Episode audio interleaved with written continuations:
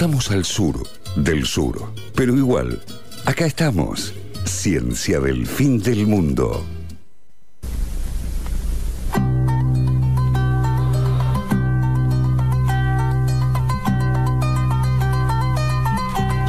Estamos al aire, Juli. Llegó justo. Sí, justo, justo. No lo puedo creer. Eh, Vamos a escuchar a, a Eri, a si Eri. está por ahí. Hola, Eri, ¿estás, estás ahí? ¿Nos estás Hola. escuchando? Qué bien. Hola, ¿qué tal? Estoy acá desde, desde el más allá, que es más o menos cerca de Villa Santa Rita. Por ahí Ah. queda el más Bien, allá. acá nomás. El más allá queda 15 acá nomás. cuadras máximo. Ese más allá cerca, cerca, No, el más allá yo me imaginaba más lejos. Bueno, estás acá cerca. Estás acá. Estás al sur del sur, donde- pero acá estamos. Sí, como eh, Dolina dice que por acá están las sirenas de Santa Rita.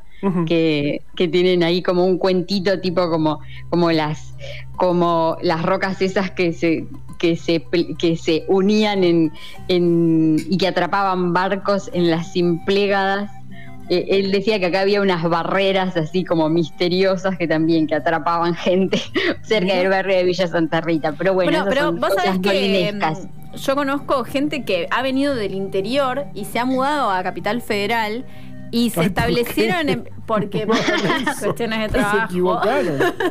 Pero se Sí. establecieron en Villa Santa Rita y se quedaron en, y es como que dicen yo de Santa Rita no me voy. Ajá. Como que es como un, un oasis dentro de lo que es Bueno. la capital federal. Otro oasis es este. más o menos bien.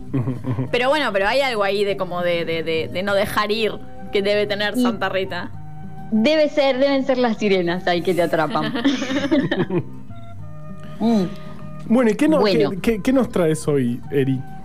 Bueno, a ver, hoy les traigo así eh, un tema como bastante recurrente mío eh, y de otra gente a la que yo sigo mucho en las redes sociales y que es esto, vieron que usted, que no queremos mucho en el programa hablar de la cosa diaria y mucho menos de, de, de la pandemia, pero... No de eh, esta poco- pandemia. Un poco como que nos va llevando y esto por otro lado también tiene bastante que ver con esto que hacemos en el programa de traer eh, el tema que durante mucho tiempo fue controversial o que eh, suscitó discusiones porque eh, lo que de lo que hablamos hoy es de una frase que dice una persona que ahora ya les voy a decir quién es que es la OMS cometió un error garrafal al no admitir que el virus puede transmitirse por el aire. Bien, ¿quién dice esta frase? Esta frase la dice un señor que nació en Zaragoza y que se llama José Luis Jiménez y Sí. que es un, un nombre bien, bien castellano, pero que trabaja en la Universidad de Colorado, en Boulder, es un lugar ahí en medio de la nieve y de las montañas, y que es un experto en aerosoles. Pero el punto es cuando el señor José Luis decía esto. El señor José Luis decía esto el 20 de julio del, del 2020. Claro. Eh, Cuando hace todavía estábamos eh, eh, desinfectando el paquete de arroz que nos Sí. llegaba. Como, como loques, como loques todos, con el paquete de arroz, con la llave, con la tarjeta de Claro. crédito. Y el señor este, ya estaba ahí pregonando en su desierto de Boulder, junto con otra gente que, claro, como no eran expertos virólogos, ni, ni epidemiólogos, ni absolutamente nada de eso, sino que son físicos que estudian la- los aerosoles y ese tipo de fenómenos, la realidad es que nadie le daba mucha bolilla hasta que juntaron 237 científicos de todas partes del mundo Claro. y le mandaron una carta directamente a Fauci, al famoso doctor Fauci. Y entonces ahí empezó a moverse un poco la cuestión eh, y empezó recién ahí a empezar a hablarse de que eh, de cómo se transmitía el coronavirus y que era muchísimo más eh, probable, de hecho mil veces, mil veces más probable que se contagie a través de los aerosoles de persona a persona o en los ambientes que se van llenando de estos aerosoles Que por una superficie o por estos famosos fomites o fomites que aprendimos a decirles que ni sabíamos que era un fomite, bien. Eh, la cuestión es que mil veces menos tenés probabilidades de contagiarte a través de un fomite que a través de simplemente la respiración que te respira otro ser humano al lado, ¿no? Eh, y acá, por ejemplo, en la nota esta del, del 20 de julio, Sí. eh, le preguntaban, ¿y por qué les cuesta tanto a la OMS? ¿Por qué hay tantas reticencias en admitir este contagio vía aerosoles? Y, y ¿sabes quién tiene la culpa? Y la culpa la tiene Carva. ¿Yo? Carva, ¿qué Es obvio que la culpa la tengo yo. Carva. Sí, porque, porque el señor este dice eh, que acá, que, que digamos que los, eh, todos los expertos en salud del mundo quedaron como traumados por el tema este de las miasmas. Mira. Y que La de culpa es tuya, Carva. ¿Qué Claro, esto es culpa de Carva, porque de tanto negar durante años y años, de tanto tratar de negar el tema de las miasmas y decir que las miasmas eran una ridiculez, empezaron directamente a irse para el otro extremo y a decir nada se transmite por el aire. ¿Sabes qué? Claro, Nada. o sea, pensemos que los miasmas, o las miasmas, no sé, ¿son los o las miasmas, Carva? Vos que sos el experto. Yo creo que los miasmas. Eh, eh, un capítulo de, de mi libro anterior se llama Los miasmas. Ok, Que eran entonces. esta cosa que la- los enfermos... em- Como eh, que emanaban sí, y quedaba como flotando en el aire. Claro, to- y- eso contagiaba a otras personas. Claro. Eh, Claro, o sea, y, era, y era eso lo, lo único que transmitía enfermedades antes de que entendamos que los patógenos son los que transmiten Claro, pero por ahí, ponele, no sé, me acuerdo del, del, li- del capítulo del libro que hablaba de fiebre amarilla, que después se descubrió que en realidad el vector era un insecto que, ve, eh, que transmitía un virus, Sí. pero hay un montón de maneras de que el virus se transmita y el aire es una de ellas, por Sí, lo sí, menos sí, en pero este costó- caso. en, en este caso costó muchísimo. Además, no, es, no era esperable que un virus de estas características, que un coronavirus se pueda transmitir por aerosoles. eh, y, y costó mucho. La Organización Mundial de la Salud fue de los últimos eh, eh, entes que admitió esto. Fue primero el CDC este, y eh, José Luis Colorado. José Luis Jiménez. José Luis el Jiménez. que trabaja Claro, en porque, porque no, porque claro, yo lo tenía en Twitter y ahora cerré la, la cosa. Él es en Twitter J, ahí lo tengo. JLJ JL Colorado. JLJ Colorado. Claro. Exacto.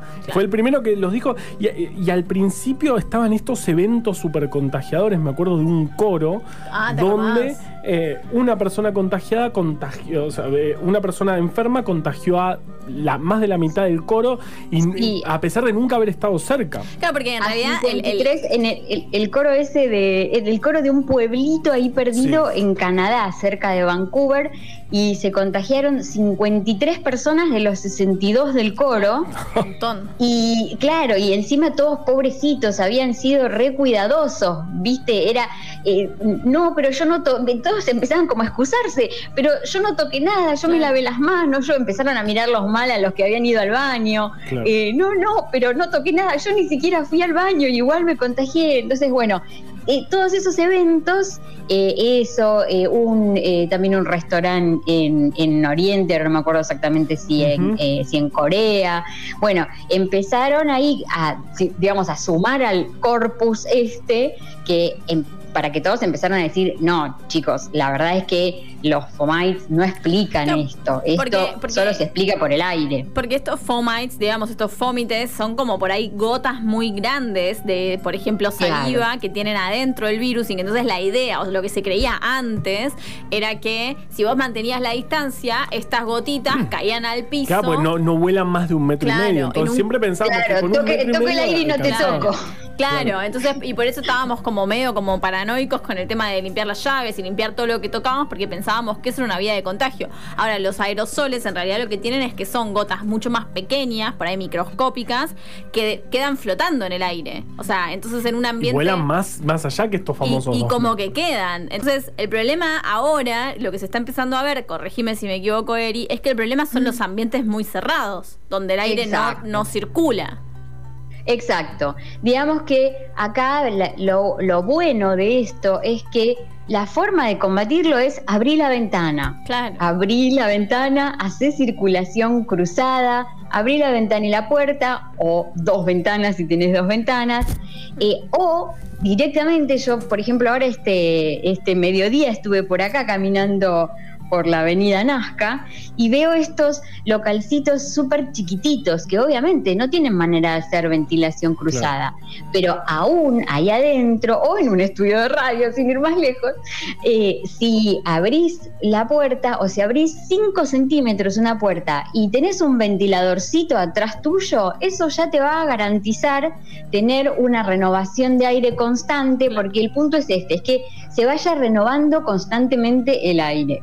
Eh, y eso, con eso ya eh, hay muchísimo terreno ganado eh, a lo que puede significar el, contagio de la enfermedad. Y el otro punto que está realmente bueno y que me gustaría destacar es que acá en, Argentina la realidad es que bastante rápido llegamos a esta información porque quiero reconocer que, por ejemplo, yo llegué a esta información por una charla que la publicitaba la gente de Exactas UBA eh, las, eh, la gente de, eh, ya les digo quién es, el Instituto de Ciencias de la Computación e Instituto del Cálculo, que Andrea Pineda Rojas, por ejemplo, esta persona que lo publicitaba en las charlas a las que viene justamente invitado José Luis Jiménez Colorado, el jueves 8 de octubre. Mirá, bastante temprano respecto al mundo. Bien. Totalmente, re bien. Y, lo, y además eso era justamente por la preocupación de la vuelta a las aulas. En, en Exacta Suba. O sea que la verdad, muy bien, muy bien. Y la otra cosa que también dentro de todo está bastante bien es que Decíamos recién que la OMS tardó muchísimo en admitirlo y, a ver, y no solamente eso, sino que hoy hice la prueba, entré específicamente a la página de la OMS y la realidad es que la información no está, o sea, no te salta a la vista, no dice, abrí la ventana y listo, como, eh, como por ejemplo sí hicieron en el Ministerio de Salud, que hicieron una campaña ahora últimamente que está muy muy buena y bastante distribuida y eh, que fue, de hecho, felicitada por el señor JLJ Colorado. Eh, nos felicitó y todo por la campaña. Qué espectacular. Entonces, entonces, esta vía de transmisión es una de las vías más importantes. Eh, por eso es tan importante ventilar los ambientes. Y, eh, dos veces importante casi la misma frase. Y dentro de lo posible juntarse también al aire libre, donde la circulación del aire es, por supuesto, mucho más grande que dentro de un ambiente con las ventanas abiertas. Todo lo que aprendimos en este último año es increíble. Es increíble. Es Aparte es tremendo como la situación de porque no es fácil tampoco desdecirse en el momento. O sea, la Organización Mundial de ah, la aparte Salud. sos la Organización Mundial de la Salud. Seguramente saliste a decir, no, bueno, desinfecten las llaves y de pronto salir a decir, no, todo lo que dijimos anteriormente está equivocado. Lo que dijimos ayer. Cada aparte de la rosca, ¿sabes cómo te quieren volar? Sos, ¿cómo se llama? Tredos, el, director de la Organización Mundial de la Salud. Claro. Eh, Tedros, ay, ¿cómo sí, doctor no sé qué. Bueno, no Bueno, eh, claro. Doctor Tedros. Claro. claro.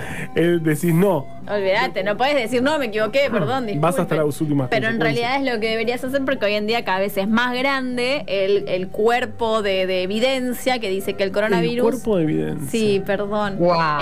se transmite. Y de hecho, una de las cosas que a mí me hizo como visualizarlo muy bien es pensar en el coronavirus como en el humo del cigarrillo. Viste que en un ambiente como muy cerrado, donde la gente fuma, de pronto se, se arma como un humo ahí, como que está ahí volando. Y si pensás que en el humo del cigarrillo vive el coronavirus, entonces pensás en la importancia que es de abrir las ventanas, porque el coronavirus es, se acumula tanto como el humo del cigarrillo, por ejemplo. Eh, eh, extraordinario. Es buenísimo, sí, esa imagen es perfecta. El humo del cigarrillo o el aliento a ajo, ¿viste? Cuando le sentís a alguien el aliento a ajo, quiere decir que vos estás, estás demasiado respirando, respirando lo que él respira. Entonces ahí eh, suenan todas las alertas. Ah, y hablando de alertas, la otra cosa que se está haciendo en el mundo, bueno, en el primer mundo, porque la realidad es que tienen más medios que nosotros, ¿no? Eh, es medir el CO2.